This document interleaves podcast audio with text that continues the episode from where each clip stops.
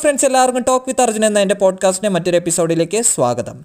ഇന്നത്തെ എപ്പിസോഡിലും വളരെ വ്യത്യസ്തമായ ഒരു അതിഥിയാണ് നമ്മളോടൊപ്പം ചേരുന്നത് ഷാജി മതിലകം. അദ്ദേഹം ഒരു വൈൽഡ് ലൈഫ് കൺസർവേഷൻ ഫിലിം മേക്കറും ഫോട്ടോഗ്രാഫറുമാണ് ഇത്രയും കാലത്തെ അദ്ദേഹത്തിന്റെ വൈൽഡ് ഫിലിം മേക്കിംഗ് അനുഭവങ്ങളും അതിനു വേണ്ടിയിട്ട് അദ്ദേഹം തിരഞ്ഞെടുത്ത എക്യുപ്മെന്റ്സും അതിന്റെ ഉപയോഗവും പ്രോസസ്സിങ്ങും ഒക്കെയാണ് ഇന്നത്തെ പോഡ്കാസ്റ്റിലൂടെ നമ്മളുമായിട്ട് ഷെയർ ചെയ്യുന്നത്. ഷാജി ചേട്ടാ നമസ്കാരം. നമസ്കാരം അർജുൻ. നമസ്കാരം. വൈൽഡ് ലൈഫ് ഫിലിം മേക്കിംഗ് അല്ലെങ്കിൽ വൈൽഡ് ലൈഫ് ഫോട്ടോഗ്രാഫി എന്ന് പറയുന്നത് ലൈഫ് ടൈം ആയിട്ടുള്ളൊരു യാത്ര തന്നെയാണ്. ലൈഫ് ടൈം ജേണി തന്നെയാണ്. പെട്ടെന്നൊരു ദിവസം വന്നിട്ട് അല്ലെങ്കിൽ പെട്ടെന്നൊരു ദിവസം ജോയിൻ ചെയ്യാൻ പറ്റുന്നൊരു കാര്യമല്ല അത്. അപ്പോൾ നമ്മൾ ഒരുപാട് കാലത്തെ എക്സ്പീരിയൻസ് അല്ലെങ്കിൽ മറ്റുള്ള ഘടകങ്ങൾ ഇപ്പം നേരത്തെ പറഞ്ഞിട്ടുള്ള എക്യുപ്മെന്റ്സിന്റെ കാര്യങ്ങൾ ഇതൊക്കെ നമുക്ക് അറിഞ്ഞിരിക്കണം. അതെ തീർച്ചയായിട്ടും. വെച്ചാൽ അല്ലേ വളരെ കുറച്ച് സമയം കൊണ്ട് അല്ലെങ്കിൽ വളരെ കുറച്ച് സെക്കൻഡ്സ് കൊണ്ട് നമ്മൾ ക്യാപ്ചർ ചെയ്യുന്ന വളരെ അപൂർവമായിട്ടുള്ള കാഴ്ചകളാണ്. അത് നമ്മൾ ലൈറ്റപ്പ് ചെയ്തിട്ടോ അല്ലെങ്കിൽ സബ്ജക്റ്റിനെ പിടിച്ച് നിർത്തിയിട്ടൊന്നും എടുക്കുന്നതല്ല. അവരുടെ ഇഷ്ടത്തിന് അവരുടെ സമയത്ത് അവിടുത്തെ ലൈറ്റിങ്ങിൽ അല്ലെ? കാടിന്റെ ലൈറ്റിങ്ങിൽ വൈൽഡ് ലൈഫ് എന്ന് പറഞ്ഞാൽ കാട്ടിലായിരിക്കും. അപ്പോൾ കാട്ടിലെ ലൈറ്റിംഗ് അല്ലെ? അവരുടെ അവർ വരുന്ന സമയം പിന്നെ ഇതെല്ലാം അതിന്റെ അതിനെ ബേസ് ചെയ്തിട്ടായിരിക്കും. അപ്പോൾ ഒരു വൈൽഡ് ലൈഫ് ഫോട്ടോഗ്രാഫർ അല്ലെങ്കിൽ ഒരു വൈൽഡ് ലൈഫ് ഫിലിം മേക്കർ പഠിച്ചിരിക്കേണ്ടത് മെയിനായിട്ടെന്ന് പറഞ്ഞാൽ ടെക്നിക്കലായിട്ട് നമ്മൾ എന്തായാലും അറിഞ്ഞിരിക്കണം. അതിലുപരി കാടിനെ കുറിച്ച് അറിഞ്ഞിരിക്കുക എന്നുള്ളതാണ്. അതെ അതെ. തീർച്ചയായിട്ടും തീർച്ചയായിട്ടും. അല്ലേ? കാട് എന്താണ് കാടിന്റെ ഓരോ ചലനങ്ങൾ അനിമൽസിന്റെ സ്വഭാവം അവർ അവരെ ബിഹേ അനിമൽ ബിഹേവിയർ ഈ ജീവി എവിടെ കാണപ്പെടുന്നു ഇതിന്റെ പ്രത്യേകതകൾ ഇതിന്റെ സൗണ്ടുകൾ അല്ലെങ്കിൽ ഒരു അനിമൽസിന്റെ ഫുട് പ്രിന്റുകൾ ഇതൊക്കെ നമ്മൾ മനസ്സിലാക്കിയിട്ടിരിക്കണം. അതെ അതെ. തീർച്ചയായിട്ടും തീർച്ചയായിട്ടും. ഒരുപോലെ തന്നെ നമ്മളുടെ സ്കില്ലും അതിനോടൊപ്പം തന്നെ കുറച്ചൊക്കെ ഭാഗ്യവും ഇതിന്റെ ഒരു ഭാഗമായിട്ടുള്ള ഒരു കാര്യമാണെന്നാണ് പറയുന്നത് അല്ലേ? ആ ഭാഗ്യ ഞാൻ ഭാഗ്യത്തിലധികം വിശ്വസിക്കാത്ത ഒരാളാണ്. അതിലുപരി നമ്മളെ നിരീക്ഷണം ഒബ്സർവേഷൻ ഇമ്പോർട്ടന്റ് ആണ്. പിന്നെ നമ്മളൊരു ഡെഡിക്കേഷൻ ആറ്റിറ്റ്യൂഡ് ഇതൊക്കെ ഇമ്പോർട്ടന്റ് ആണ്. എന്താ വെച്ചാൽ ഇതെല്ലാം എല്ലാ എക്യുപ്മെൻസും എല്ലാം ഉണ്ടായിട്ടും എടുക്കാൻ പറ്റാത്ത അവസ്ഥ വരും നമുക്ക്. അത് ആ സമയത്ത് നമ്മൾ അശ്രദ്ധയായിരിക്കും. ഇതൊന്നും അല്ലെങ്കിൽ കൂടിയും എല്ലാം നമ്മൾ റെഡി ആയിരിക്കും. പക്ഷെ ആ സമയത്തായിരിക്കും നമ്മൾ സ്ക്രീൻ ഇത് മോണിറ്ററിലേക്ക് നോക്കുന്നത്.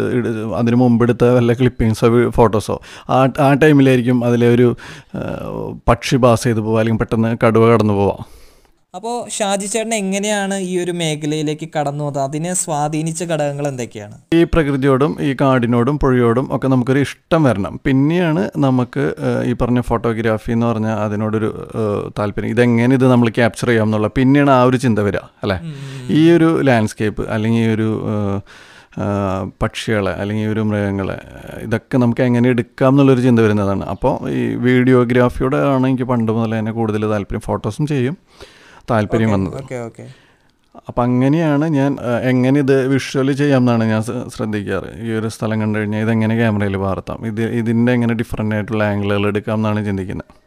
Okay okay okay okay okay. അങ്ങനെ സോണിയുടെ ക്യാമറകളാണ് ആദ്യം ഉപയോഗിച്ചിരുന്ന സോണിയുടെ ചെറിയ ക്യാമറകളുണ്ട്. ഫാദർ പുറത്തായിരുന്നു. അപ്പോൾ ഒരു പത്ത് പതിനേഴ് വർഷം മുമ്പ് അങ്ങനെയുള്ള ക്യാമറകൾ കയ്യിൽ കിട്ടിയപ്പോൾ നമ്മൾ വീടിന്റെ ചുറ്റുപാടുള്ള ഇതുണ്ടല്ലോ ആംബിയൻസ് അങ്ങനെയുള്ള സ്ഥലങ്ങൾ അതൊക്കെ പകർത്താൻ തുടങ്ങി.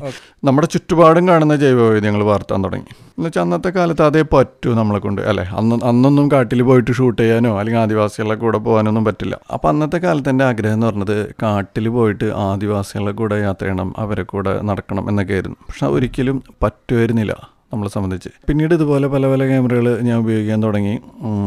പക്ഷേ എന്റെ ഒരു അഭിപ്രായത്തിൽ ഏത് ക്യാമറയിലും ചെറിയ ക്യാമറയിലും വലിയ ക്യാമറയിലും വാട്ടവർ നമ്മൾ എങ്ങനെ എടുക്കുന്നു എന്നതിനെ ബേസ് ചെയ്തിരിക്കും. അത് എത്രയും നന്നായിട്ട് ഏറ്റവും ചെറിയ ക്യാമറയിൽ എത്രയും നന്നായിട്ട് നമുക്ക് എടുക്കാൻ പറ്റുമോ എന്നുണ്ടെങ്കിൽ പിന്നീട് ഏത് ഏതൊക്കെ ക്യാമറ വന്നാലും ഏതൊക്കെ എക്യുപ്മെന്റ്സ് വന്നാലും നമുക്ക് നന്നായിട്ട് എടുക്കാൻ പറ്റും. നന്നായിട്ട് ഹാൻഡിൽ ചെയ്യാൻ പറ്റും. പിന്നെ അതിനുശേഷം ആദ്യമായിട്ടൊരു വനയാത്ര എന്ന് പറയുന്നത് ഏതൊരു ടൈമിലായിരുന്നു അതിനുശേഷം കുറച്ച് വർഷങ്ങൾക്ക് ശേഷം എനിക്ക് നമ്മുടെ ഈ അടുത്ത പ്രദേശമായ അതിരപ്പള്ളി വാഴച്ചാൽ മലക്കപ്പാറ നമുക്കിവിടെ നിന്ന് അടുത്തായിരുന്നു. അപ്പോൾ പെട്ടെന്ന് അങ്ങോട്ട് പോകാനുള്ളൊരു സാഹചര്യങ്ങളൊക്കെ ഉണ്ടായി. അപ്പം അങ്ങനെയാണ് ഞാൻ യാത്ര നടത്തിയത്. അതൊരു സോളോ ആയിരുന്നു. സോളോ യാത്ര തന്നെയാണ് ഇപ്പോഴും നടത്തിക്കൊണ്ടിരിക്കുന്നത്. അപ്പോൾ നമുക്ക് കൂടുതൽ കാര്യങ്ങൾ ഇങ്ങനെ കാണാനും മനസ്സിലാക്കാനൊക്കെ സാധിച്ചു. പ്രൊഫഷണലി ഐ ടി ആയിരുന്നു പഠിച്ചത് സോഫ്റ്റ്വെയർ പ്രോഗ്രാമിംഗ് ഒക്കെ ആയിരുന്നു. അത് കഴിഞ്ഞ് കൊച്ചിയിൽ ജോലി കിട്ടിയ ഒരു ന്യൂസ് ഏജൻസി ആയിരുന്നു. അപ്പോൾ ആ സമയത്തൊക്കെ കുറച്ച് യാത്രകൾ നടത്തി. അതിനുശേഷം പിന്നെ ടൂറിസത്തിലായിരുന്നു ടൂറിസം പ്രൊമോഷന്റെ ഭാഗമായിട്ട് കുറേ യാത്രകൾ നടത്തി. പിന്നെ ഒരുപാട് സ്ഥലങ്ങളൊക്കെ ഡെസ്റ്റിനേഷൻസ് ടൂറിസം ഡെസ്റ്റിനേഷൻസ് ഒക്കെ വിസിറ്റ് ചെയ്യാനുള്ള സാഹചര്യം ഉണ്ടായി. അതൊക്കെ ഷൂട്ട് ചെയ്യാനും അപ്പോൾ അത് ഇന്റർനാഷണൽ കമ്പനികൾക്ക് വേണ്ടി ചെയ്യുന്ന വർക്കുകളായിരുന്നു. ഓക്കെ അപ്പോൾ അതൊക്കെ അങ്ങനെ കൂടുതൽ സ്ഥലങ്ങൾ നമുക്ക് യാത്ര ചെയ്യാനുള്ള അവസരങ്ങൾ ലഭിച്ചു. പ്രൊഫഷണലി ഇവരുടെ ഇവർക്കുള്ള ഷൂട്ട് കഴിഞ്ഞാൽ പിന്നെ ഞാൻ എന്റേതായിട്ടുള്ള യാത്രകളിലേക്ക് ഞാൻ മാറി. യാത്രകളിലേക്ക് മാറി. അതിനുശേഷം എന്തായാലും നമുക്ക് കുറച്ചും കൂടി നല്ല നല്ല വിഷ്വൽസ് വേണമെന്നുണ്ടെങ്കിൽ കുറച്ചും കൂടി എക്സ്പെൻസീവ് ആയിട്ടുള്ള ക്യാമറകൾ പിന്നീട് മേടിക്കേണ്ടി വരും. ആ ഒരു ഇൻവെസ്റ്റ്മെന്റിനെ കുറിച്ച് ചിന്തിച്ചത് ഏതൊരു ഘട്ടത്തിലാണ്? അവിടെ നിന്ന് പിന്നീട് പ്രൊഫഷണലിന്റെ ഭാഗമായി ഇപ്പോൾ നമുക്ക് എന്തായാലും പ്രൊഫഷണൽ ക്യാമറകൾ ചെയ്യേണ്ടതായിട്ട് വരും. അപ്പോൾ നമ്മൾ ചെയ്യുന്ന കമ്പനി അങ്ങനെയുള്ള ക്യാമറകളൊക്കെ ഹയർ ചെയ്യും. അതും സോണിയുടെ ക്യാമറകൾ തന്നെയായിരുന്നു. എന്താ വെച്ചാൽ എനിക്ക് പണ്ട് മുതലേ വീഡിയോഗ്രാഫി എന്ന് പറയുന്നത് സോണി തന്നെയാണ്. അപ്പോൾ സോണിയിൽ എടുക്കുമ്പോഴാണ് എനിക്ക് കൂടുതലും കംഫർട്ട് ആവുന്നത് ആ ഒരു ക്വാളിറ്റിയൊക്കെ അപ്പോൾ അങ്ങനെയാണ് സോണിയുടെ ക്യാമറകൾ ഉപയോഗിച്ച് തുടങ്ങിയത് പിന്നെ അവിടുന്ന് കൂടുതൽ വലിയ ക്യാമറകൾ യൂസ് ചെയ്ത് തുടങ്ങി. പിന്നീടാണ് ഞാൻ ഇതിലേക്ക് നിക്കോണിലേക്ക് വരുന്നത് സ്റ്റിൽസിലേക്ക് പിന്നെ അതിനുശേഷം പാനസോണിക്കിന്റെ ജി എച്ച് ഫൈവ് ലുമിക്സിലേക്ക് വരുന്നു ഇപ്പോൾ ലുമിക്സ് ആണ് ഉപയോഗിച്ചുകൊണ്ടിരിക്കുന്നത് അപ്പോൾ സോണിയുടെ ഏത് പ്രൊഫഷണൽ ക്യാമറയായിരുന്നു ആദ്യമൊക്കെ വീഡിയോയ്ക്ക് വേണ്ടിയിട്ട് കുറച്ചും കൂടി എക്സ്പെൻസീവ് ആയിട്ടുള്ള ക്യാമറ മേടിച്ചത്? പിന്നീട് അതിനുശേഷം സോണിയുടെ തന്നെ പല മോഡലുകൾ റെക്കോർഡറുകൾ വന്നിരുന്നു. അതിൽ N E X C A fifty ഉപയോഗിച്ചിരുന്നു. ഓക്കെ. പിന്നെ പിന്നെ നമ്മൾ അന്നത്തെ കാലത്തൊക്കെ ഉപയോഗിച്ചിരുന്ന പി ഡി എന്ന് പറഞ്ഞൊരു മോഡലുണ്ട്. പി ഡി വൺ സെവന്റി ഉപയോഗിച്ചിരുന്നു. വീഡിയോ എടുക്കാനൊക്കെ കൂടുതൽ ഉപയോഗിച്ചിരുന്നതാണ് പിന്നെ ഇപ്പോഴത്തെ പോലെ കൂടുതൽ ഡി എസ് എൽ ആർ ഒന്നും അങ്ങനെ വന്നുകൊണ്ടിരുന്നിരുന്നില്ല. അല്ലെങ്കിൽ മിറർലെസ് ക്യാമറകൾ അല്ലെങ്കിൽ വീഡിയോ ഷൂട്ട് ചെയ്തതൊക്കെ ഇതുപോലുള്ള റെക്കോർഡറുകളിലായിരുന്നു മൂവി ക്യാമറകളിലായിരുന്നു പിന്നീട് പിന്നെ സ്റ്റിൽസ് വൈൽഡ് ലൈഫ് തന്നെ സ്റ്റിൽസ് അറിയാലോ സ്റ്റിൽസ് ഇമ്പോർട്ടന്റ് തന്നെയാണ്. ഇപ്പോൾ നമ്മൾ ക്ലാസ്സുകളിലേക്കായാലും അല്ലെങ്കിൽ മറ്റുള്ള മാഗസിൻസിൽ ഒക്കെ കൊടുക്കാൻ സ്റ്റിൽസിന് വേണ്ടിയിട്ട് ഏത് ക്യാമറയാണ് അതിനുശേഷം മേടിച്ചത്? സ്റ്റിൽസിന് വേണ്ടി നിക്കോണ്ട ക്യാമറകളാണ് ഉപയോഗിച്ചിരുന്നത്. നിക്കോണ്ടയിൽ ഡി സെവൻ ഫിഫ്റ്റി എന്ന് പറഞ്ഞ ക്യാമറയുണ്ട് ഫുൾ ഫ്രെയിം അത്യാവശ്യം നല്ല വീഡിയോ ഷൂട്ട് ചെയ്യാൻ പറ്റുന്ന ക്യാമറ തന്നെയാണ്. അപ്പോൾ അതിനോടൊപ്പം ലെൻസ് ഏതൊക്കെയായിരുന്നു ഉപയോഗിച്ചിരുന്നത് ഡി സെവൻ ഫിഫ്റ്റിയുടെ നിക്കോണ്ട ടു ഹൺഡ്രഡ് ഫൈവ് ഹൺഡ്രഡ് എന്ന് പറഞ്ഞ ലെൻസ് ഉണ്ട്. അത് നല്ലൊരു ഡെയിലി ലെൻസ് ആണ്. വൈൽഡ് ലൈഫിനൊക്കെ യൂസ് ചെയ്യുന്നത് അപ്പോൾ ആ ഒരു ലെൻസ് നല്ല നല്ലൊരു റിസൾട്ട് തന്നെയായിരുന്നു. പിന്നീട് നമുക്ക് പിന്നെ എനിക്ക് വീഡിയോ കൂടുതലായിട്ട് ഷൂട്ട് ചെയ്യുന്നത് അത് സിനിമാറ്റിക് ക്വാളിറ്റി ആ ഒരു റിസൾട്ടൊക്കെ വേണമെന്നുള്ളതുകൊണ്ട് ഇപ്പോൾ ഒരു നാലഞ്ച് വർഷമായിട്ട് പാനസോണിക്കിന്റെ ലുമിക്സ് ജി എച്ച് ഫൈവ് ആണ് യൂസ് ചെയ്യുന്നത് ജി എച്ച് ഫൈവ് ആണ് ഉപയോഗിക്കുന്നത്. ആ G H five G H five അത്യാവശ്യം അർജുന അറിയാലോ? അതെ അതെ അതെ. അത്യാവശ്യം റിസൾട്ട് ഉള്ളൊരു ക്യാമറ തന്നെയാണ്. അപ്പോൾ സോണിയും ഇഷ്ടം തന്നെയാണ് ഇപ്പോൾ സോണിയുടെ പ്രൊഫഷണൽ ക്യാമറകൾ പക്ഷെ ഇപ്പോൾ ഹാൻഡിൽ ചെയ്യുന്നത് ഇപ്പോൾ ഈ മിറർലെസ് ആയിട്ടുള്ള ജി എച്ച് ഫൈവ് തന്നെയാണ്. അപ്പോൾ ജി എച്ച് ഫൈവ് എന്ന് പറയുന്നത് വൈൽഡ് ലൈഫ് വീഡിയോ മേക്കിംഗ് ചെയ്യുന്ന സുഹൃത്തുക്കൾക്ക് വളരെ ഒരുപാട് പേര് ഇപ്പോൾ ഉപയോഗിക്കുന്ന ഒരു ക്യാമറയാണ് four K sixty P video recording five axis stabilisation full H D one eighty F P S slow motion recording ഇങ്ങനെയുള്ള ഫീച്ചേഴ്സൊക്കെ അതിൽ അവൈലബിൾ ആണ്. മാത്രമല്ല അത്യാവശ്യം നല്ല രീതിയിൽ ഗ്രേഡ് ചെയ്യാൻ പറ്റുന്ന ഫോർ കെ ടെൻ ബിറ്റ് എന്ന് പറയുന്ന ഒരു ഫോർമാറ്റും അതിൽ അവൈലബിൾ ആണ്. അപ്പോൾ ഇത്രയും ഫീച്ചർ റിച്ച് ആയിട്ടുള്ള ഒരു ക്യാമറ ചേട്ടന്റെ കയ്യിൽ കിട്ടിയപ്പോൾ എന്തൊക്കെയായിരുന്നു കൂടുതൽ ഈ ഈ ഒരു മേഖലയിൽ ചെയ്യാൻ സാധിക്കും എന്നുള്ളൊരു തോന്നൽ ചേട്ടനുണ്ടായത്? അതെ തീർച്ചയായിട്ടും. ഇപ്പം ഞാൻ നേരത്തെ പറഞ്ഞ പോലെ തന്നെ നമുക്ക് ഈ ക്യാമറയിലുപരി നമ്മൾ ഈ കാടിന്റെ ഒരു എക്സ്പീരിയൻസ് ഉണ്ടല്ലോ. അത് ആദ്യം മനസ്സിലാക്കി മനസ്സിലാക്കി വെച്ചിട്ടുള്ളതുകൊണ്ട് കാട് കാട്ടിൽ എങ്ങനെയാണ് പെരുമാറേണ്ടത്? എങ്ങനെയാണ് ബിഹേവ് ചെയ്യേണ്ടത്? എങ്ങനെ നടക്കണം? എന്തൊക്കെയാണ് പഠിക്കേണ്ടത്? അതിനപ്പുറത്ത് അത് കഴിഞ്ഞിട്ട് നല്ലൊരു എക്യുപ്മെൻസും കൂടി ഉണ്ടെങ്കിൽ നന്നായിട്ട് വയലിൽ ഫിലിം മേക്കിംഗ് അല്ലെങ്കിൽ ഫോട്ടോഗ്രാഫി ചെയ്യാമെന്നാണ് എന്റെ ഒരു എക്സ്പീരിയൻസ് ഇതല്ല നമ്മളുടെ അടുത്ത് ഇപ്പോൾ ഈ പറഞ്ഞ പോലെ അഡ്വാൻസ്ഡ് ക്യാമറകളും എക്യുപ്മെന്റ്സ് ഒക്കെ ഉണ്ടെങ്കിൽ കാർഡിനെ കുറിച്ച് അറിഞ്ഞില്ല എന്നുണ്ടെങ്കിൽ നമുക്ക് ഒരിക്കലും നല്ല വിഷ്വൽസോ ഫോട്ടോസ് എടുക്കാൻ പറ്റില്ല. അപ്പോൾ അത് അത് പഠിച്ചതിന് ശേഷം ഇങ്ങനെ ഒരു കാര്യങ്ങളുണ്ടെങ്കിൽ ഇപ്പോൾ അർജുൻ പറഞ്ഞ പോലെ തന്നെ എനിക്ക് ഒരുപാട് സഹായിച്ചിരിക്കുന്നത് ഇപ്പോൾ നമ്മുടെ ചാനലിൽ വീഡിയോയിലൊക്കെ കാണി കാണിക്കുന്ന പോലെ one eighty super slow motion ഇപ്പോൾ കടുവ നടന്നു വരുന്നത് അല്ലെങ്കിൽ മലമുഴക്കി വേഴാമ്പൽ പറന്നു വന്നത് ഫ്ലെമിങ്ങോടെ ടേക്ക് ഓഫൊക്കെ അതൊക്കെ വളരെ മനോഹരമായിട്ട് നമുക്ക് ഷൂട്ട് ചെയ്യാൻ പറ്റും. അപ്പോൾ ഇത് മാനുവൽ ഫോക്കസിലാണ് വർക്ക് ചെയ്യുള്ളൂ one eighty frame per second പക്ഷേ അത് നല്ല രീതിയിൽ തന്നെ നമ്മൾ ചെയ്ത് കഴിഞ്ഞാൽ നല്ലൊരു ഔട്ട് തന്നെ ആയിരിക്കും. നല്ല രീതിയിൽ തന്നെ ഗ്രേഡ് ചെയ്തെടുത്ത് കഴിഞ്ഞാൽ അതൊരു ഫിലിം കാണുന്ന പോലെ തന്നെ എത്ര വലിയ സ്ക്രീനിൽ കണ്ടു കഴിഞ്ഞാലും അത് ഔട്ടാവാണ്ട് നമുക്ക് കാണാൻ പറ്റും. അപ്പോൾ ഒരു നമ്മുടെ ഇവിടെ ഇന്ത്യയിലൊക്കെ എനിക്ക് തോന്നുന്നു കുറവാണ് യൂസ് ചെയ്യുന്ന ഈ ജി എച്ച് ഫൈവ് വളരെ കുറച്ച് വർഷങ്ങളേ ആയിട്ടുള്ളൂ അല്ലേ? ഈ ഈ ലുമിക്സിന്റെ ക്യാമറകൾ പാനസോണിക്കിന്റെ ഒക്കെ ഉപയോഗിക്കുന്ന ഈ മിറർലെസ്സിൽ പുറത്തുള്ളതാണ്. എന്ന് വെച്ചാൽ അതിന്റെ അഡ്വാന്റേജ് എന്ന് പറയുന്നത് മൈനസ് ടെൻ ഡിഗ്രി നമുക്ക് യൂസ് ചെയ്യാം. അതുപോലെ തന്നെ സ്പ്ലാഷ് പ്രൂഫാണ് ചെറിയ മഴയത്തൊക്കെ യൂസ് ചെയ്യാം. അതിൽ യൂസ് ചെയ്യുന്നത് ഹൺഡ്രഡ് ഫോർ ഹൺഡ്രഡ് ലൈക്കയുടെ ലെൻസാണ് അത് ഇരുന്നൂറ് എണ്ണൂറ് വരെയും. ക്രോപ്പിലിട്ട് കഴിഞ്ഞാൽ ടു ഹൺഡ്രഡ് എയ്റ്റ് ഹൺഡ്രഡിലേക്ക് അത് എക്സ്പാൻഡ് ആവും. അത് തേർട്ടി ഫൈവ് എം എം ആ ഈക്വലന്റ് ആയിട്ട് തന്നെ നമുക്ക് കിട്ടും. പിന്നെ അത് ആ ഡൈനാമിക് റേഞ്ചിൽ നല്ല ഡീറ്റെയിലോട് കൂടി തന്നെ ഷൂട്ട് ചെയ്യാം. പിന്നെ ഇത്രയും അഡ്വാന്റേജ് തന്നെ എന്തായാലും ഒരു വൈൽഡ് ലൈഫ് ഫിലിം മേക്കർക്ക് നല്ലൊരു അസറ്റ് തന്നെയാണ് ഞാൻ പറയുക ക്യാമറ മാത്രമല്ല ക്യാമറയിൽ സിസ്കെ ഫോട്ടോ മോഡ് എന്ന് പറയുന്ന ഒരു മോഡ് ഉപയോഗിച്ച് നമുക്ക് അത്യാവശ്യം നല്ല രീതിയിലുള്ള ആക്ഷൻ ഫോട്ടോസ് ഒക്കെ എടുക്കാനായിട്ട് സാധിക്കുന്നതായിട്ട് ഞാൻ കേട്ടിട്ടുണ്ട്. അതെ അതെ അതെ അതെ.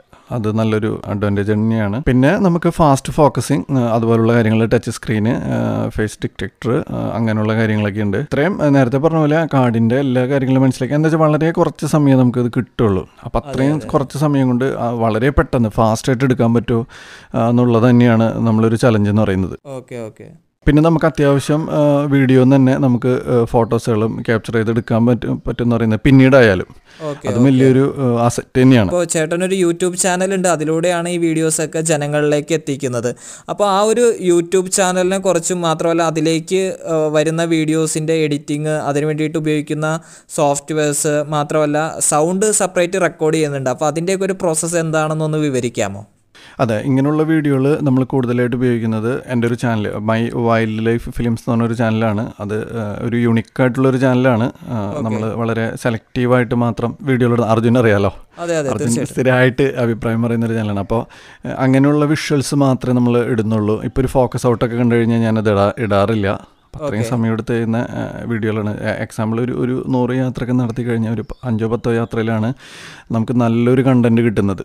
അതെ അതെ അതെ. അപ്പോൾ ആ കണ്ടന്റ് നമ്മൾ ഇതുപോലെ പോസ്റ്റ് പ്രൊഡക്ഷൻ അധികം ചെയ്യാറില്ല. അത് അത്യാവശ്യം വേണ്ട ലൈറ്റിങ്ങോ അല്ലെങ്കിൽ ലൈറ്റിങ്ങിന്റെ ആവശ്യം വരാറില്ല. നല്ല കറക്റ്റ് ലൈറ്റിംഗ് തന്നെ ആയിരിക്കും കിട്ടുന്നത് പിന്നെ എന്തെങ്കിലും ഒരു സാറ്റുറേഷൻ കൊടുക്കണമെങ്കിൽ അത് കൊടുക്കും. അത് ഉപയോഗിക്കുന്നത് ഐ സെവന്റെ നയൻത്ത് സീരീസ് നയൻത്ത് ജനറേഷൻ സിസ്റ്റമാണ് ഓക്കെ ഓക്കെ ഓക്കെ ഓക്കെ. അത് അഡോബ് പ്രീമിയർ പ്രോയിലാണ് ഇത് ചെയ്യുന്നത് എഡിറ്റിംഗ് ചെയ്യുന്നത്. പിന്നെ ഈ വിഷ്വൽ കൂടുതലും നമ്മുടെ ചാനലിൽ കൂടെ തന്നെയാണ് പോകുന്നത്. പിന്നെ അതുപോലെ തന്നെ മറ്റുള്ള ചാനൽ ചാനലുകൾക്ക് വേണ്ടി ചെയ്യാറുണ്ട്. പിന്നെ അതുപോലെ തന്നെ എന്റെ ക്ലാസ്സുകൾ ഞാൻ കുട്ടികൾക്കുള്ള വൈൽഡ് ലൈഫ് കൺസർവേഷൻ ഫോട്ടോഗ്രാഫി ക്ലാസ്സുകൾ അതിൽ കാണിക്കാറുണ്ട്. മെയിനായിട്ട് ഏറ്റവും വലിയ ഇമ്പോർട്ടൻസ് എന്ന് പറഞ്ഞു കഴിഞ്ഞാൽ ഈ ഒരു ബയോഡൈവേഴ്സിറ്റി അല്ലെങ്കിൽ ഈ ഒരു ജൈവ വൈവിധ്യങ്ങളൊക്കെ നിലനിർത്തേണ്ടത് നമ്മുടെ എല്ലാവരെയും ആവശ്യകതയാണ് അല്ലേ? അപ്പോൾ ഷാജിച്ചേട്ടന്റെ ആനയുമായിട്ട് ബന്ധപ്പെട്ട ഒരു വീഡിയോ അത്യാവശ്യം ഒരുപാട് പേരിലേക്ക് എത്തുകയും ശ്രദ്ധിക്കപ്പെടുകയും പല ആൾക്കാരും അതിനെ അപ്രിഷ്യേറ്റ് ചെയ്തൊരു വീഡിയോ ആണ് അപ്പോൾ ആ വീഡിയോയിനെ കുറിച്ച് ഒന്ന് അതിന്റെ അനുഭവങ്ങളെക്കുറിച്ചും അല്ലെങ്കിൽ അത് അത് ക്യാപ്ചർ ചെയ്യാനായിട്ട് സാധിച്ച ആ ഒരു സാഹചര്യം അതൊക്കെ ഒന്ന് വിവരിക്കാമോ? ആനത്താര എന്ന് പറഞ്ഞ ഡോക്യുമെന്ററി അല്ലേ? അതെ അതെ അതെ. രണ്ടായിരത്തി പതിനഞ്ചിലാണത് ഷൂട്ട് ചെയ്തത്. അതിരപ്പള്ളി വാഴച്ചാൽ വാച്ച്മരം റൂട്ടിലായിരുന്നു. കാട്ടിൽ പ്രസവിച്ച റോഡ് സൈഡിൽ പ്രസവിച്ച ഒരു ആനക്കുട്ടി. അത് ജനിച്ചിട്ട് ആ കുട്ടി ജനിച്ച് രണ്ട് ദിവസത്തിന് ശേഷം ആ കുട്ടി ചെരിഞ്ഞു പോകാനുണ്ടായത് അപ്പോൾ ജനിച്ച സമയത്ത് ഇതുപോലെ എന്റെ പോസ്റ്റ് പ്രൊഡക്ഷൻ വർക്കിലായിരുന്നു കൊച്ചിയിലായിരുന്നു. അപ്പോൾ എനിക്ക് അങ്ങോട്ട് എത്താൻ പറ്റിയിരുന്നില്ല. പിന്നീട് ഈ പറഞ്ഞ സമയത്ത് ഈ വിവരം അറിഞ്ഞ സമയത്ത് അതായത് ഈ കുട്ടി ജനിച്ചെന്നുള്ള വിവരം എനിക്ക് അവിടെ നിന്ന് കിട്ടിയപ്പോൾ എനിക്ക് അവിടെ കറക്റ്റ് ആ സമയത്ത് തന്നെ അവിടെ എത്താൻ പറ്റിയിരുന്നില്ല കുറച്ച് വൈകി. ഏകദേശം ഉച്ച കഴിഞ്ഞപ്പോഴാണ് എനിക്ക് വിവരം കിട്ടുന്നത്. ഉച്ചരിഞ്ഞ് ഏകദേശം ഒരു വൈകുന്നേരത്തോടു കൂടി ഞാനവിടെ സ്പോട്ടിലെത്തി വാച്ചുമരം എന്ന് പറഞ്ഞ സ്ഥലത്തായിരുന്നു. കാട്ടിൽ അപ്പോൾ അവിടെ ചെല്ലുമ്പോഴത്തേനും ഏകദേശം കുട്ടി റോഡ് സൈഡിൽ പ്രസവിച്ച് ഒരു ആറേഴ് മണിക്കൂർ ചാലക്കുടി ആനമല അതൊരു സ്റ്റേറ്റ് ഹൈവേ ആണ് കാട്ടിക്കൂടെയുള്ള. അതൊക്കെ ബ്ലോക്ക് ബ്ലോക്ക് ആയിരുന്നു വണ്ടികളൊക്കെ. അപ്പോൾ അതിന് ശേഷം പിന്നീട് ഈ ആനകൾ ആ കുട്ടീനെ കൊണ്ട് പതുക്കെ ഇങ്ങനെ തട്ടി തട്ടി കൊണ്ടുപോകും. പിന്നെ ലൈറ്റൊക്കെ പോയി ലോ ലൈറ്റായി. ഞാൻ തിരിച്ച് വാഴച്ചാലിൽ അവിടെ സ്റ്റേ ചെയ്തു. പിന്നെ ഞാൻ രാവിലെ പിറ്റേ ദിവസം അവിടെ വാച്ചർമാരൊക്കെ ആയിട്ട് ചെന്ന് നോക്കി. അവിടെ തൊട്ടടുത്ത പ്രദേശങ്ങളിൽ തന്നെ ഉണ്ടാവും. ഒരു കുട്ടി ജനിച്ചു കഴിഞ്ഞാൽ അധികം ഇവർ വിട്ടു പോവില്ല. പക്ഷെ ഒരു ആനേനെ മാത്രമേ കണ്ടുള്ളൂ. വൈൽഡ് ലൈഫ് എന്ന് വെച്ചാൽ അങ്ങനെയാണ്. നമ്മൾ വിചാരിക്കുന്ന സമയത്തൊന്നും നേരത്തെ പറഞ്ഞ പോലെ കിട്ടില്ല അപ്പോൾ തിരിച്ചു പോന്നു. രണ്ട് ദിവസങ്ങൾക്ക് ശേഷം വീണ്ടും എനിക്ക് ഞാൻ അന്വേഷിച്ചപ്പോൾ വിവരം കിട്ടി. ഈ കുട്ടീനെയും കൊണ്ട് അവിടെ വെള്ളത്തിൽ ഇറങ്ങിയിട്ടുണ്ടെന്ന്. പൊരിങ്ങൽക്കുത്ത് റിസർവോയറിൽ അപ്പോൾ ആ സമയത്ത് തന്നെ കാട്ടുനായ്ക്കളുടെ ഒരു മൽപ്പിടുത്തൊക്കെ അവിടെ ഉണ്ടായിരുന്നു. ഈ തെങ്ങളിട്ട് ഓടിക്കുന്ന. അങ്ങനെയൊക്കെ വിവരം കിട്ടി. പിന്നീട് ഞാൻ അവിടെ ചെല്ലുമ്പോൾ കാണാൻ കഴിഞ്ഞത് റോഡ് സൈഡിൽ നിന്ന് തന്നെ കാണാൻ കഴിഞ്ഞത് അപ്പുറത്ത് വെള്ളത്തിന്റെ അപ്പുറത്ത് ഒരു ആന ആനയും ഒരു കുട്ടിയും അവിടെ നിൽക്കുന്നുണ്ട്. താഴെ എന്തോ കിടക്കുന്നുണ്ട്. അവിടെ ചെളിയൊക്കെ പിടിച്ചിട്ട് ഇവർ മേത്തൊക്കെ ചെളിയുണ്ട്. അപ്പോൾ ഞാൻ ലെൻസൊക്കെ എടുത്ത് നോക്കിയപ്പോഴും എനിക്ക് അങ്ങോട്ട് ക്ലിയർ ആയിട്ട് കിട്ടിയില്ല. അപ്പോൾ അവിടെ ഫോറസ്റ്റ് സ്റ്റേഷനായി ബന്ധപ്പെട്ടപ്പോൾ എന്റെ കൂടെ വരാറുള്ള ഒരു ട്രൈബൽ ചേട്ടൻ അവിടെ ഉണ്ടെന്ന് പറഞ്ഞു. പുള്ളിനെ വിളിച്ചു ഞാൻ വിളിച്ചപ്പോൾ പുള്ളിനെ എന്നെ കൂവി വിളിച്ചു.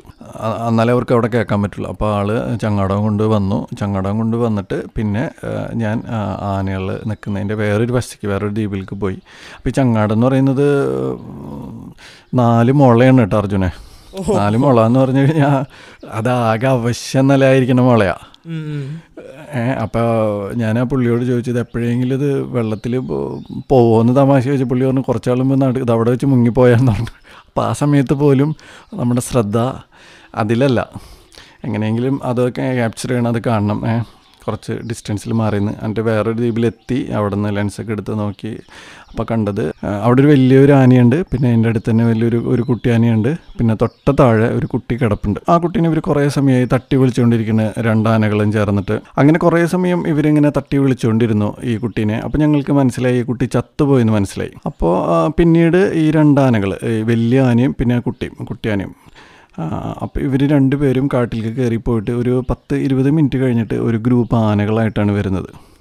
സാധാരണ ആനകൾ തൊണ്ണൂറ്റൊമ്പത് ശതമാനത്തോളം കൂട്ടായിട്ടാണ് ജീവിക്കുക. അവരൊരു സാമൂഹിക ജീവിയാണല്ലോ ആന എന്ന് പറയുന്നത്. ഞങ്ങൾക്ക് മനസ്സിലായി കുട്ടി ചത്തുപോയെന്ന് മനസ്സിലായപ്പോൾ ഉടനെ തന്നെ റേഞ്ച് ഓഫീസറെ വിളിച്ച് പറഞ്ഞു. ഫോറസ്റ്റുകാരൊക്കെ ഇങ്ങനെ ഓരോരുത്തരിങ്ങനെ ചങ്ങാടത്തിൽ വരാൻ തുടങ്ങി. പിന്നീട് അവിടെ കണ്ട കാഴ്ച എന്ന് പറയുന്നത് അത് ഒരു ഞങ്ങളൊരു ദ്വീപിൽ നിൽക്കണേ കുറേ വെള്ളം ഫ്രണ്ടിൽ ഇങ്ങനെ വെള്ളമുണ്ട്. പിന്നെ അത് കഴിഞ്ഞിട്ടാണ് ഈ സംഭവം നടക്കുന്നത് ഈ കൂട്ടത്തോടുകൂടി വന്ന ആനകളൊക്കെ വന്നിങ്ങനെ തട്ടി വിളിക്കാൻ തുടങ്ങി. പിന്നെ അവർ ഇതിന്റെ അടുത്ത് കിടക്കാൻ തുടങ്ങി. പിന്നെ അമ്മേനെ കരയാൻ തുടങ്ങി.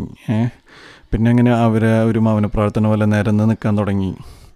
അർജുൻ കണ്ടിട്ടുണ്ടാവും ആ ഡോക്യുമെന്ററി യൂട്യൂബിലുണ്ട്. അപ്പോൾ അതിൽ ഓരോ ഫോട്ടോകളും അല്ലെങ്കിൽ ഓരോ വീഡിയോകളും എടുക്കണം ഒരേ സമയം തന്നെ എടുത്തുകൊണ്ടിരുന്നിരുന്നു അപ്പോൾ ശരിക്കും പറഞ്ഞാൽ കണ്ണ് നിറഞ്ഞിട്ടുള്ളൊരു അവസ്ഥയായിരുന്നു അവിടെ. അപ്പോൾ അങ്ങനെയുള്ള എക്സ്പീരിയൻസ് തന്നെയായിരുന്നു. അപ്പോൾ ഏകദേശം ഒരു ഒന്നര രണ്ട് മണിക്കൂറോളം ഇവരിങ്ങനെ ചെയ്തുകൊണ്ടിരുന്നു അത് കഴിഞ്ഞിട്ട് ഇവരിങ്ങനെ വന്നാനകളൊക്കെ തിരിച്ച് പോയി. അവരിങ്ങനെ ഇങ്ങനെ നടക്കാൻ തുടങ്ങി. സൈഡ് വെള്ളത്തിന്റെ സൈഡ് പിടിച്ച് ഈറ്റൊക്കെ തിന്ന് അപ്പോഴും ഈ അമ്മയും കുട്ടിയും മാത്രമായി അവസാനം ഈ കുട്ടിയാനെയും കൂടി കയറിപ്പോവും ഈറ്റൊക്കെ നിന്ന് അവസാനം അമ്മ മാത്രമാവും അമ്മയ്ക്ക് തന്റെ കൺമണീനെ വിട്ടു പോകാൻ പറ്റാത്ത അവസ്ഥ. അങ്ങനെ കുറേ നേരം അതിനെ തട്ടി വിളിച്ചിട്ട് അതും പോവും അറ്റത്ത് പോയി നിന്ന് നോക്കുന്നൊരു സീ സീനുണ്ട്. അപ്പോൾ അതൊക്കെ ഭയങ്കര ടച്ചിങ് ആയിട്ടുള്ള പ്രത്യേകിച്ച് നമ്മൾ മനുഷ്യരൊക്കെ കണ്ട് പഠിക്കേണ്ട ഒരു ഇതാണ് മാതൃസ്നേഹം അല്ലേ? കാട്ടാനകളിൽ കൂടെ. അത് എടുത്തു കഴിഞ്ഞ് പിന്നീട് ഞാൻ തിരിച്ചു പോന്നു. ചങ്ങാടത്തിൽ തന്നെ തിരിച്ചു പോന്നു. ലൈറ്റ് പോയിക്കൊണ്ടിരുന്നു. പിന്നെ കാട്ടിൽ നിന്ന് തിരിച്ചിറങ്ങണം. ഞാൻ പോന്നു. പിന്നീടാണ് കുറേ നാളുകൾക്ക് ശേഷം ഞാൻ ആലോചിക്കുന്നത് ഇതൊരു ഡോക്യുമെന്ററി ആക്കാമെന്ന് പിന്നെ ഈ ചിത്രം ഇതിന്റെ വീഡിയോ ഒക്കെ വളരെ ശ്രദ്ധിക്കപ്പെട്ടിരുന്നു എന്ന് വെച്ചാൽ അപൂർവമായിട്ടാണ് ഇങ്ങനെ കിട്ടുന്നത്. ലോകത്ത് രണ്ട് തരം ആനകളാണുള്ളത്. ഒന്ന് ആഫ്രിക്കൻ ആനകളും പിന്നെ ഏഷ്യൻ ആനകളും. അപ്പോൾ ഈ ഏഷ്യൻ ആനകളെ നമ്മളെ നാട്ടിൽ നിന്ന് കിട്ടുക എന്ന് പറയുന്നത് കുറച്ച് റയറാണ് ഇതുപോലുള്ള വിഷ്വൽസൊക്കെ അപ്പോൾ പത്രങ്ങളിലും മറ്റു ചാനലുകളിലൊക്കെ വന്നിരുന്നു. അപ്പോൾ അത് അതിന്റെ മനോരമ ഫ്രണ്ട് പേജൊക്കെ അത് വന്നിരുന്നു. അങ്ങനെ കുറേ ചർച്ചയായിരുന്നു ഈ ചിത്രങ്ങളൊക്കെ. പിന്നീട് ഈ വിഷ്വൽസ് ഞാൻ കുറേ നാളുകൾക്ക് ശേഷം ആലോചിക്കുകയാണ്. ഇതൊരു ഡോക്യുമെന്ററി ആക്കാമെന്ന് അങ്ങനെയാണ് ആനത്താര എന്ന് പറഞ്ഞ ഡോക്യുമെന്ററി വരുന്നത്. ഏറ്റവും വലിയ സന്തോഷം എന്ന് പറയുന്നത് ആനത്താര എന്ന് പറഞ്ഞ ഡോക്യുമെന്ററിയുടെ ആദ്യ പ്രദർശനം കിട്ടിയത് കേരള നിയമസഭയിലാണെന്നുള്ളതാണ്. വലിയൊരു സന്തോഷമുള്ളൊരു കാര്യമാണ്. അതെ അതെ തീർച്ചയായിട്ടും. അല്ലേ? അത് എല്ലാ എം എൽ എമാർക്കും മന്ത്രിമാർക്കൊക്കെ അവിടെ കാണിക്കാൻ പറ്റി. അവിടെ ശങ്കരനാരായണൻ ഓഡിറ്റോറിയത്തിൽ അതിന് ശേഷം സ്പീക്കറുടെ ചേംബറിൽ നമ്മുടെ ബഹുമാനപ്പെട്ട രാമകൃഷ്ണൻ സാറിന്റെ ചേംബറിലാണ് ഇതിന്റെ സ്ക്രീ ഇത് പ്രകാശനം നടന്നത്. അത് അവിടെ കുറച്ച് എം എൽ എമാരും മന്ത്രിമാരും പിന്നെ നമ്മുടെ അന്നത്തെ ബഹുമാനപ്പെട്ട intelligence D G P Muhammad Yasin സാറൊക്കെ ഉണ്ടായിരുന്നു. അങ്ങനെ കുറേ പേരെ സപ്പോർട്ട് ഉണ്ടായിരുന്നു നമുക്ക്. Okay okay. അത് വലിയൊരു സന്തോഷമുള്ളൊരു കാര്യമായിരുന്നു. അതിനുശേഷം പതിനൊന്നാമത് അന്താരാഷ്ട്ര ചലച്ചിത്രമേളയിൽ തിരുവനന്തപുരം കൈരളി തിയേറ്ററിലും കാണിച്ചു. പിന്നീട് രണ്ടായിരത്തി പത്തൊമ്പതിലാണ് നമ്മുടെ പ്രിയപ്പെട്ട മമ്മൂക്ക യൂട്യൂബ് റിലീസ് ചെയ്ത് തന്നത് അതൊക്കെ വലിയൊരു സന്തോഷമുള്ളൊരു കാര്യമാണ്. പ്രത്യേകിച്ച് ഈ ഒരു ഡോക്യുമെന്ററി അതിന്റെ ഒരു ഉള്ളടക്കം ഇപ്പം ഞാൻ നേരത്തെ പറഞ്ഞ പോലെ അത് കാണുമ്പോൾ മനസ്സിലാവും. അത് കണ്ട ഒരുപാട് പേര് പറഞ്ഞിട്ടുണ്ട് അവരെ കണ്ണ് നിറഞ്ഞിട്ടുണ്ട് അല്ലെങ്കിൽ കാട്ടാനുള്ള മാതൃസ്നേഹം. ഇപ്പം സാധാരണ മനുഷ്യനെതിരെ ഉള്ള അക്രമങ്ങൾ മനുഷ്യനെ അവിടെ ഉപദ്രവിച്ചു അല്ലേ? അല്ലെങ്കിൽ അവിടെ അങ്ങനെ ഒരു സംഭവം ഉണ്ടായിന്നൊക്കെയാണ് അറിയുന്നത്. ഇവർക്കെതിരെയുള്ള ആക്രമണങ്ങളൊക്കെ വളരെ കുറച്ചാണ് അറിയുന്നുള്ളൂ. അതെ വളരെ അപൂർവമായിട്ടാണ് റിപ്പോർട്ട് ചെയ്യപ്പെടുന്നുള്ളൂ. ഇപ്പം ഇന്നാൾ ആനേനെ ഉപദ്രവിച്ചത് അങ്ങനെ പല കേസുകളൊക്കെ. അപ്പോൾ ഇവരെ ഇവർക്കും ഒരു ലൈഫുണ്ട് അല്ലേ? ഇവർക്കും നമ്മളെപ്പോലെ തന്നെ നമ്മളെക്കാളുപരി അറ്റാച്ച്മെന്റും ഫീലിങ്സും ഒക്കെ ഉള്ളൊരു ജീവിയാണ്. അപ്പോൾ അത് എല്ലാവരും ഈ ആനന്ന് മാത്രമല്ല ഏതൊരു ജീവിയായാലും. അപ്പോൾ അത് അതാണ് ഈ ഡോക്യുമെന്ററിയിൽ കൂടെ കാണിച്ചു കൊടുക്കാൻ സാധിച്ചത്. Okay okay. അപ്പോൾ ഈ വൈൽഡ് ഫോട്ടോഗ്രാഫി അല്ലെങ്കിൽ വീഡിയോഗ്രാഫി മേഖലയിൽ വർക്ക് ചെയ്യുന്ന പല സുഹൃത്തുക്കളോടും പല ആൾക്കാരും അവരിൽ നിന്ന് അറിയാനായിട്ട് ആഗ്രഹിക്കുന്ന ഒരു കാര്യം എന്ന് പറയുന്നത് എന്തെങ്കിലും രീതിയിലുള്ള ആക്രമണങ്ങളോ അല്ലെങ്കിൽ എന്തെങ്കിലും ഭയപ്പെടുത്തുന്ന സാഹചര്യങ്ങളോ അവരുടെ ലൈഫിൽ ഉണ്ടായിട്ടുണ്ടോ എന്നുള്ളതാണ്. അങ്ങനെ എന്തെങ്കിലും അനുഭവങ്ങൾ ഷാജി ചേട്ടന് ഉണ്ടായിട്ടുണ്ടോ? ഇതുവരെയും ഇല്ല എന്നുള്ളതാണ് അർജുനെ. അങ്ങനെ ഒരു ആക്രമണങ്ങളോ പ്രശ്നങ്ങളോ. ഞാൻ പറയുന്നത് പൊതുവെ നമ്മൾ നാട്ടിൽ പേടിച്ചാൽ മതി എന്നാണ് പറയാറ്. കാട്ടിൽ അല്ലേ? അല്ലേ? ഇപ്പം നമ്മൾ നാട്ടിലല്ലേ പേടിച്ചുകൊണ്ടിരിക്കണേ ഇപ്പം ഈ പറഞ്ഞ അല്ലേ ടൗട്ട് അതുപോലുള്ള പല പ്രശ്നങ്ങളും അല്ലേ? പ്രകൃതി നമുക്ക് ഇങ്ങനെ അപ്പോൾ പ്രകൃതി ഒന്ന് ഒന്ന് തുമ്മിയാൽ മതി നമ്മൾ പോവാൻ. ശരിയല്ലേ? അതെ തീർച്ചയായിട്ടും. അത്രേ ഉള്ളൂ മനുഷ്യർ പക്ഷെ കാട്ടിൽ നേരത്തെ പറഞ്ഞ പോലെ തന്നെ ഞാൻ തുടക്കത്തിൽ പറഞ്ഞിട്ടുള്ള കാര്യമല്ലേ? നമ്മൾ ശ്രദ്ധിക്കേണ്ടതായിട്ടുള്ള കാര്യങ്ങൾ ഇത് അവരുടെ ഹാബിറ്റാറ്റാണ് ഇത് അവരുടെ സ്ഥലമാണ്. അവിടെ ചെല്ലുമ്പോൾ നമ്മൾ എങ്ങനെയാണ് ഒരു ഫോട്ടോയ്ക്ക് വേണ്ടി എന്തും കാട്ടിക്കൂട്ടാമെന്ന് ഒരിക്കലും ചിന്തിക്കരുത്. ഫോ ഫോട്ടോ ഇല്ലാണ്ടും കാട്ടിൽ ഇതൊക്കെ ആസ്വദിച്ചിട്ടുണ്ട് നടക്കാറുണ്ട്. അപ്പോൾ ഫോട്ടോ ചെയ്യുമ്പോൾ എത്ത ഇത് നമ്മളൊരു സേഫ്റ്റിയും കൂടിയുണ്ട് അല്ലേ? പക്ഷെ അവരെ നമ്മൾ ഒരു തരത്തിലും പ്രൊവക്കേറ്റ് ചെയ്യാണ്ടിരുന്നാലും ഉപദ്രവിക്കാണ്ടിരുന്നാലും ആണ് നമുക്ക് നല്ല ഫ്രെയിംസ് കൂടി കിട്ടുള്ളൂ. അപ്പോൾ അതെല്ലാം ശ്രദ്ധിച്ചു കഴിഞ്ഞാൽ തന്നെ അങ്ങനെ ഒരു ആക്രമണം ഉണ്ടാവില്ല എന്നാണ് ഇതുവരെയുള്ള എന്റെ ഒരു എക്സ്പീരിയൻസ് കേട്ടോ ഒരുപാട് യാത്രകൾ ചെയ്യാനായിട്ട് ആഗ്രഹിക്കുന്ന ഒരാളാണ് ചേട്ടൻ. അപ്പോൾ ഇനി ഏതൊരു സ്ഥലത്ത് പോയി ഇതുപോലുള്ള മനോഹരമായ വിഷ്വൽസ് പകർത്തണമെന്നാണ് ചേട്ടൻ ഏറ്റവും കൂടുതൽ ആഗ്രഹിക്കുന്നത്? ഒരുപാട് സ്ഥലങ്ങളുണ്ട്. ഇന്ത്യയ്ക്ക് പുറത്ത്. അതിലുപരി ഇന്ത്യയിൽ തന്നെ കാണാൻ ഒരുപാട് കാടുകളുണ്ട്. അപ്പോൾ നമ്മുടെ നാട്ടിലെ പ്രത്യേകിച്ച് കേരളം. ഇന്ത്യയിൽ തന്നെ എടുക്കണമെങ്കിൽ കേരളത്തിൽ. ഇന്ത്യയിലൊരു അമ്പതോളം ടൈഗർ റിസർവുകളുണ്ട്. അതിൽ കേരളത്തിൽ രണ്ടെണ്ണം ഉണ്ട്. അപ്പോൾ നമ്മുടെ ഇവിടുത്തെ കാടുകൾ എന്ന് പറഞ്ഞാൽ ഭയങ്കര റിച്ചാണ് പശ്ചിമഘട്ടത്തിൽ തന്നെ ഇമ്പോർട്ടന്റ് ആയിട്ടുള്ള കാടുകൾ കടന്നു പോകുന്നതാണ് നമ്മുടെ കേരളം എന്ന് പറയുന്നത് തന്നെ. അപ്പോൾ അവിടെ തന്നെ ഒരുപാട് ഒരുപാട് സ്ഥലങ്ങളുണ്ട്. ഒരുപാട് കാടുകളിൽ പോയിട്ടുണ്ട് കേരളത്തിലായാലും അല്ലെങ്കിൽ ഇന്ത്യയിലെ മറ്റുള്ള സംസ്ഥാനങ്ങളിലും. അപ്പോൾ ഇന്ത്യയിലത്തെ കാര്യം ഇനി പറയുകയാണെന്നുണ്ടെങ്കിൽ എനിക്ക് നോർത്ത് ഈസ്റ്റിൽ പോയിട്ട് അവിടുത്തെ സ്നോ ലെപ്പേഡിന്റെ നല്ല വിഷ്വൽസ് ക്യാപ്ചർ ചെയ്യുന്ന നല്ലൊരു ആഗ്രഹമുണ്ട്. കുറേ സമയമെടുത്ത് ചെയ്യുന്നൊരു പരിപാടിയാണ്. പക്ഷേ അത് ആണ് ഇവിടെ ഇപ്പോഴത്തെ ഒരു ആഗ്രഹം എന്ന് പറയുന്നത്. പിന്നെ ഇപ്പോൾ ഈ പറഞ്ഞ പോലെ നമ്മളങ്ങനെ ഡ്രീമായിട്ടൊന്നും കൊണ്ടു നടക്കാറില്ല. പക്ഷേ അത് നമ്മൾ കുറേ നാൾ അത് മനസ്സിൽ കൊണ്ട് അതായത് നമുക്കത് എടുക്കണം എന്ന് വിചാരിച്ചു കഴിഞ്ഞാൽ തീർച്ചയായിട്ടും അത് എടുക്കാൻ പറ്റും. അതിനുള്ളൊരു അല്ലേ അതിനുള്ളൊരു ആറ്റിറ്റ്യൂഡും ഡെഡിക്കേഷനും മറ്റുള്ള എല്ലാം ചെയ്ത് കഴിഞ്ഞാൽ തന്നെ ഇപ്പോൾ നമ്മൾ ചെയ്യുന്ന ഓരോ ഫോട്ടോയുടെയും വീഡിയോയുടെയും പുറകിൽ ഒരുപാട് എഫേർട്സ് ഉണ്ട് അല്ലേ? ചിലപ്പോൾ ഭക്ഷണം ഉണ്ടാവാറില്ല അല്ലെങ്കിൽ വെള്ളം കുടിക്കാറില്ല അങ്ങനെ മണിക്കൂറുകളോളം കാത്തു നിന്നിട്ട് എടുത്തിട്ടുള്ള. ഇപ്പോൾ എക്സാമ്പിൾ പറയുകയാണെങ്കിൽ ആനക്കുട്ടി പാൽ കുടിക്കുന്നത് നമ്മളിവിടുത്തെ കാട്ടിൽ നിന്ന് തന്നെ. അപ്പം അത് നല്ലൊരു വിഷ്വൽ കിട്ടണമെങ്കിൽ അല്ലെങ്കിൽ നല്ലൊരു ഫോട്ടോ കിട്ടണമെന്നുണ്ടെങ്കിൽ രാവിലെ മുതൽ വൈകുന്നേരം വരെ നിന്നിട്ടുണ്ട്. അപ്പോൾ ഈ പറഞ്ഞ പോലെ ഫുഡ് കാര്യങ്ങളൊന്നും ഉണ്ടാവില്ല നന്നായിട്ട് ഇങ്ങനെ അട്ടങ്ങനെ കാലിങ്ങനെ കടിച്ച് പിടിച്ചിരിക്കുന്നത്. ഒക്കെ നമുക്ക് കാണാൻ പറ്റും. അപ്പം അതുപോലെ തന്നെ കേരളത്തിലെ കടുവയ്ക്ക് വേണ്ടിയിട്ട് ഒരു ഏഴ് വർഷത്തോളം നടന്നിട്ടുണ്ട്. അതായത് ഏറ്റവും കൂടുതൽ ബുദ്ധിമുട്ട് ഇവിടുത്തെ കാട്ടിൽ നടന്നു പോയിട്ട് കടുവേനെ എടുക്കുക എന്നുള്ളതാണ്. ചെറിയ ഇനക്കം കേട്ടാൽ പോലും അവർ ഓടിപ്പോവും. അപ്പോൾ നേരത്തെ പറഞ്ഞ പോലെ ക്യാമറയും എക്യുപ്മെന്റ്സും മാത്രം ഉണ്ടായാൽ നമുക്ക് എടുക്കാൻ പറ്റില്ല. ശരിയല്ലേ? കാടിനെ കുറിച്ച് അറിയണം. കാട്ടി കൂടെ നടക്കാൻ നമ്മളെ കൂടെ നല്ല ആൾക്കാർ വേണം. അങ്ങനെ ഒരുപാട് ഘടകങ്ങളുണ്ട് അവിടെ. അപ്പോൾ പുഴ സൈഡിൽ കിടന്ന് ഉറങ്ങിയായിരുന്നു പറമ്പിക്കുളത്തായിരുന്നു. അത് കുറച്ച് ഭാഗം വെള്ളത്തിലും കുറച്ച് ഭാഗം കരയിലും. കൈയൊക്കെ തലയുടെ അടിയിൽ വെച്ചിട്ട് കിടന്നുറങ്ങുന്ന ഒരു കടുവയായിരുന്നു. ഏകദേശം ഒരു മണിക്കൂറാണ് അവിടെ കാത്തിരുന്നത് ഉറക്കം എണിക്കാൻ വേണ്ടി. പിന്നീട് ആൾ ഉറക്കണിട്ടിട്ട് നടന്നു പോയിരുന്നു അപ്പോൾ ഇതൊക്കെ കാണുമ്പോൾ ഈ കടുവ എന്ന് പറയുന്ന ജീവി എന്നൊക്കെ പറഞ്ഞു കഴിഞ്ഞത് വലിയൊരു ആനകളെ വരെയും കൊല്ലുന്നതാണ് മസ്തകത്തിൽ കയറിയിട്ട്. ഓ. അങ്ങനെ പല സ്ഥലത്തും ക്യാമറ ട്രാപ്പും അങ്ങനെ റിപ്പോർട്ടുകൾ ഉണ്ടായിട്ടുണ്ട്. ഇപ്പോൾ സൈലന്റ് വാലിയിലായാലും ഇവിടെ പഴയ വാൽപ്പാറയിലൊക്കെ ആയാലും. ഓക്കെ അപ്പോൾ അങ്ങനെയുള്ളൊരു ജീവി വളരെ ക്യൂട്ടായിട്ട് തലയുടെ അടിയിൽ കൈയൊക്കെ വെച്ച് കിടന്നുറങ്ങുമ്പോൾ നമുക്ക് അതാണ് ഓർമ്മ വരുന്നത്. അപ്പം അങ്ങനെ അങ്ങനെ പല എക്സ്പീരിയൻസും ഉണ്ട്. പിന്നെ ഓരോ ചിത്രത്തിന് അല്ലെങ്കിൽ വീഡിയോയുടെ പുറകിൽ ഒരുപാട് എക്സ്പീരിയൻസ് ഉണ്ട്. ഒരുപാട് കാര്യങ്ങളുണ്ട്. ഒരുപാട് അനുഭവങ്ങളുണ്ട്. ഇതൊക്കെ തന്നെയും ഇതൊന്നും കിട്ടിയില്ലെങ്കിൽ കൂടിയും കാടെന്ന് പറയുന്നത് നമ്മുടെ ഒരു എന്താ പറയുക നമുക്ക് ഒരുപാട് കാര്യങ്ങൾ മനസ്സിലാക്കി തരും. അപ്പോൾ തീർച്ചയായിട്ടും ഇനിയുള്ള ജനറേഷൻ അല്ലെങ്കിൽ ഇനി ഇതിലേക്ക് വരാൻ പോകുന്ന ആൾക്കാരോട് പറയാനുള്ളത് നിങ്ങൾ കൂടുതലും കാടിനെ മനസ്സിലാക്കാൻ ശ്രമിക്കുക. കാടിനെ പറ്റി പഠിക്കുക കാടിന്റെ സ്വഭാവം പഠിക്കുക. വന്നിട്ട് വരികയാണെന്നുണ്ടെങ്കിൽ തീർച്ചയായിട്ടും നല്ല ഫോട്ടോസ് അല്ലെങ്കിൽ വീഡിയോസ് കിട്ടാൻ സാധിക്കുന്നതാണ് എനിക്ക് പറയാനുള്ളത്. ഓക്കെ. അപ്പോൾ കേരളത്തിൽ ഇത്രയും കാലം യാത്ര ചെയ്തതിൽ വെച്ച് ഏറ്റവും ഇഷ്ടപ്പെട്ടിട്ടുള്ളൊരു പ്ലേസ് ഏതാണ്? കേരളത്തിൽ നമ്മൾ പ്രത്യേകിച്ച് ഈ മഴക്കാടുകളോട് എനിക്ക് പ്രത്യേക ഇഷ്ടമാണ്. ഈ അതിരപ്പള്ളി വാഴച്ചാൽ ഷോളയാർ അർജുൻ കണ്ടിട്ടുണ്ടാവും. ആ കാടിന്റെ ഒരുപാട് വീഡിയോകൾ ഏകദേശം ഇപ്പോൾ ഒരു ഒരു നാലഞ്ച് മാസം മുമ്പ് ടോമിനോ തോമസ് ചെയ്തൊരു വീഡിയോ ഉണ്ട്. ട്രെയിലർ റിലീസ് ചെയ്തിരുന്നു. Athirappilly to Malakkappara spectacular wild life journey through Sholayar rain forest എന്ന് പറഞ്ഞിട്ട്. അത് ഏകദേശം ഒരു രണ്ടര വർഷം എടുത്താണ് ഞാൻ കംപ്ലീറ്റ് ചെയ്തത്.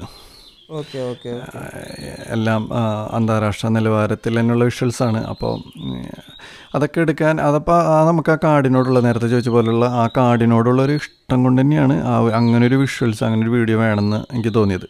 ഓക്കെ അതിന് ഫുൾ വീഡിയോ ഇപ്പോൾ വരാൻ പോകുന്നേ ഉള്ളൂ. അപ്പോൾ എല്ലാ പോസ്റ്റ് പ്രൊഡക്ഷൻ വർക്കും കഴിഞ്ഞ് ഇപ്പോൾ റെഡി ആയിരിക്കുന്നുണ്ട്. അപ്പോൾ ഈ കാടാണ് അതുപോലെ പറമ്പിക്കുളം ഇഷ്ടപ്പെട്ട കാടാണ് പെരിയാർ ടൈഗർ റിസർവ്.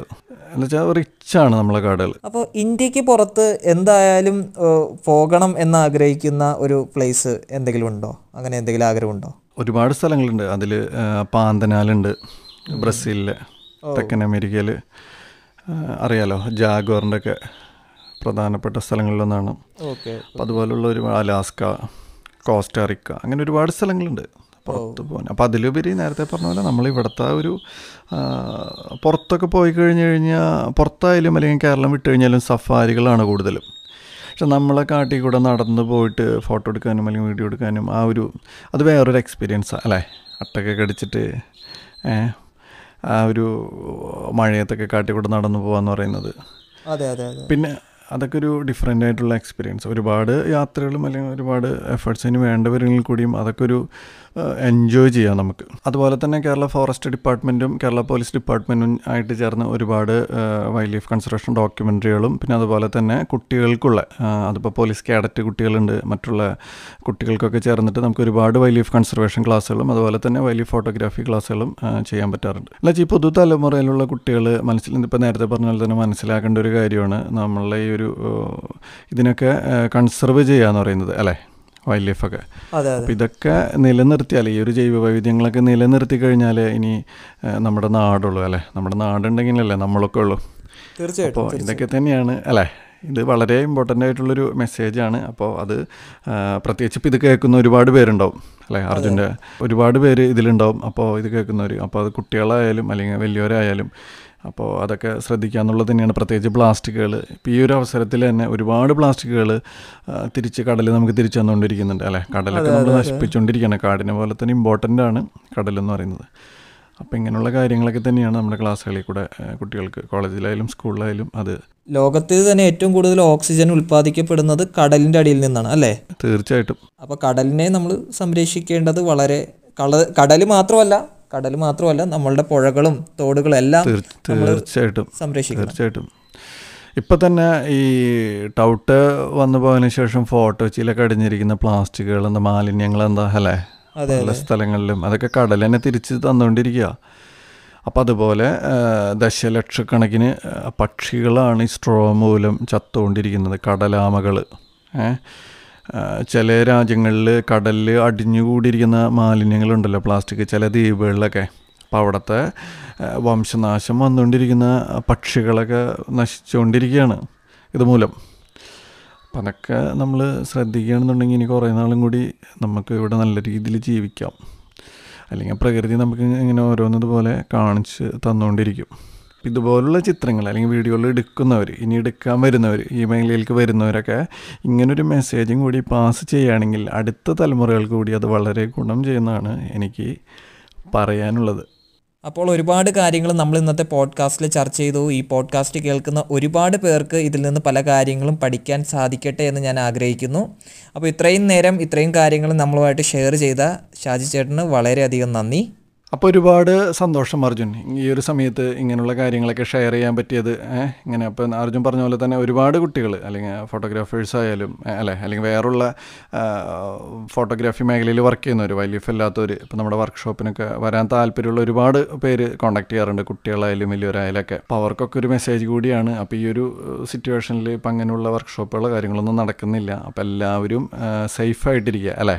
അതെ അതെ. സേഫ് ആയിട്ട് എല്ലാവരും വീടുകളിൽ തന്നെ സേഫ് ആയിട്ട് ഇരിക്കുക ആ, ഇനിയും നമുക്ക് യാത്ര ചെയ്യണമെന്നുണ്ടെങ്കിൽ അല്ലെങ്കിൽ ഇങ്ങനെ ഒരുപാട് കാര്യങ്ങളൊക്കെ ചെയ്യണമെന്നുണ്ടെങ്കിൽ ഈ ഒരു സിറ്റുവേഷനൊക്കെ മാറി നല്ലൊരു അവസ്ഥ വരണം. അപ്പോൾ എല്ലാവരോടും നന്ദി സ്നേഹം. ഓക്കെ താങ്ക് യു കേട്ടോ thank you talk with Arjun എന്ന ഈ പോഡ്കാസ്റ്റിൽ നിങ്ങൾക്കും പങ്കുചേരാം. അതിനായി eight zero seven five one seven nine five eight six എന്ന നമ്പറിൽ വാട്സാപ്പ് ചെയ്യുക.